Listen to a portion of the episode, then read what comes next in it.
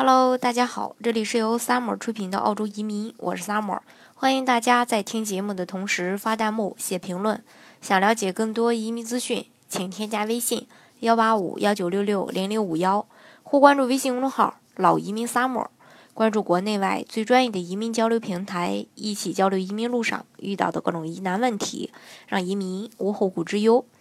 那根据这个呃相关网站的报道呢，澳大利亚。联盟党政府考虑修改法律，以便内政事务部能在有意移民者从开始提交申请时就搜集相关的情报，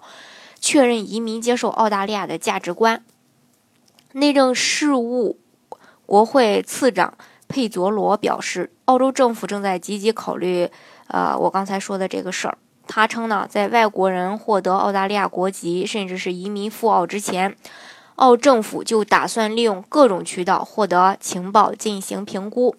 佩佐罗表示呢，政府的评估将利用广泛的数据资源，通过分析潜在移民的生活习惯，来审查他们是否有可能适应并按照澳洲价值观生活，研究他们是否能融入社会并尊重性别平等、言论自由和宗教自由等西方信仰，并称会将澳洲价值观写入法律。佩佐罗指出呢，当局对移民的此类评估将在三个时间点进行：赴澳之前、在澳期间以及申请入籍时。据悉啊，相关法律还没有提交到国会，也没有见诸于这个媒体报道。但是佩佐罗指出，这样的评估制度将确保相关人士不会为了通过公民入籍考试而捏造答案。该制度呢，适用于所有的。有意移民的外国人也将防止极端主义者偷溜进澳大利亚。入籍不能不能只是简单的考试，需要汇总其他的数据资源，以检查申请人的生活习惯及经历。佩佐罗是这样说的。那澳公民事务部，呃，这个部长图奇则表示。澳政府希望能在移民申请入籍前采取持续的审查的模式，而非一次性的评估。他还指出，多元文化社会成功的关键是需要居民融入社会并接受澳洲澳洲的价值观。政府呢，希望提高英语能力要求，以及清楚证明申请人有接受澳洲价值观以及融入社会的努力。按照目前的要求，澳公民有遵循呃有遵守法律，有需要。十，呃，保这个呃，嗯，去保卫这个澳大利亚以及参加选举投票的义务。澳大利亚的核心价值观包括了尊重个人自由、言论以及宗教自由。年度移民报告显示，从2011年来，澳大利亚每年接收约19万永久居民，其中大部分是技术类以及家庭类移民。目前还不清楚，按照政府的新计划，将接受到审查的这个申请人所占的比例有多少。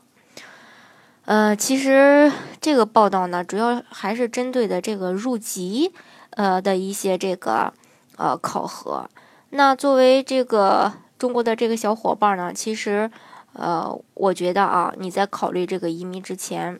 呃，不一定非要将这个入籍的这个事情考虑进去。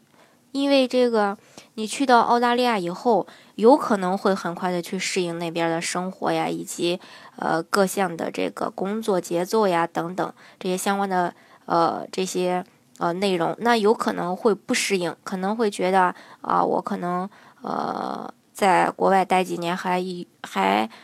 还会也许会回国，那这样的情况的话就不需要你入籍了。那如果你去到澳大利亚觉得那边还真的不错，还真是比国内要好很多，呃，那，呃，你就可以考虑这个，再去考虑这个入籍的这个问题。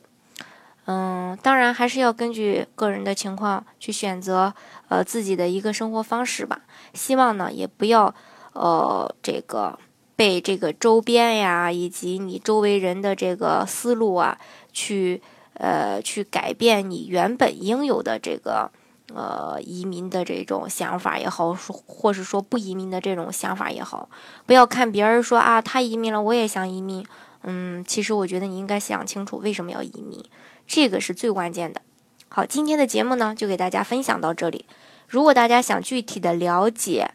澳洲的移民项目的话呢，欢迎大家添加我的微信幺八五幺九六六零零五幺，或关注微信公众号“老移民 summer”，关注国内外最专业的移民交流平台，一起交流移民路上遇到的各种疑难问题，让移民无后顾之忧。